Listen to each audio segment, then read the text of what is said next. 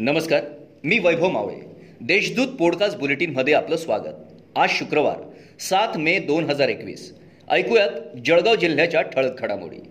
जिल्ह्यात आतापर्यंत दोन लाख पाच हजार नागरिकांना कोरोना लसीचा पहिला डोस तर एकोणसाठ हजार एकशे आठ नागरिकांना दुसरा डोस देण्यात आला आहे यात आरोग्य कर्मचारी फ्रंटलाईन वर्कर्स आणि सर्वसामान्य नागरिकांचा समावेश आहे. तरी जिल्ह्याला जास्तीत जास्त लसींचा साठा मिळावा यासाठी प्रयत्नशील असल्याचे जिल्हा शल्य चिकित्सक तथा नोडल अधिकारी डॉक्टर एन एस चव्हाण यांनी सांगितलं आहे भरडधान्यासाठी जिल्हाभरातून सतरा हजार तीनशे एकोणतीस शेतकऱ्यांनी ऑनलाईन नोंदणी केली आहे तीस एप्रिलपर्यंत ऑनलाईन नोंदणीची मुदत संपली आहे मात्र अजूनपर्यंत शासनाने भरडधान्य खरेदी संदर्भात कोणतेही आदेश काढलेले नाहीत.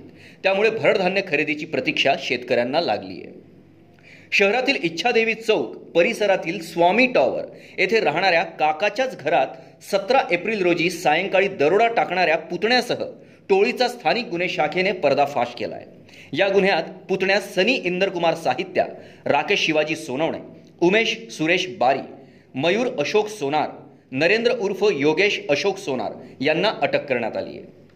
शहरातील उस्मानिया पार्क येथे अंगणात खेळत असलेल्या दीड वर्षाच्या बालकावर पिसाळलेल्या कुत्र्याने हल्ला करून गंभीर जखमी केल्याची घटना घडली आहे. सुदैवाने नागरिकांच्या सतर्कतेने वेळीच बालकाला वाचवले. महानगरपालिका प्रशासनाला अनेक पत्रे देऊनही भटक्या कुत्र्यांचा बंदोबस्त होत नसल्याने नागरिकांच्या भावना तीव्र झाल्या आहेत. जिल्ह्यात काही दिवसांपासून कोरोना बाधितांचा आलेख वाढला होता. मात्र गेल्या चार ते पाच दिवसांपासून रुग्णसंख्या मंदावल्याचे चित्र दिलासादायक दिसून येत आहे. गुरुवारी नव्याने आठशे अठ्ठावन्न रुग्ण आढळले असून सोळा रुग्णांचा मृत्यू झाला आहे तर एक हजार पाच रुग्णांनी कोरोनावर मात केली आहे. या होत्या आजच्या ठळक घडामोडी. याबरोबरच वेळ झाली येथेच थांबण्याची भेटूया पुढील पॉडकास्ट बुलेटिन प्रसारणात.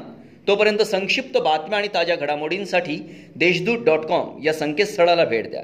धन्यवाद.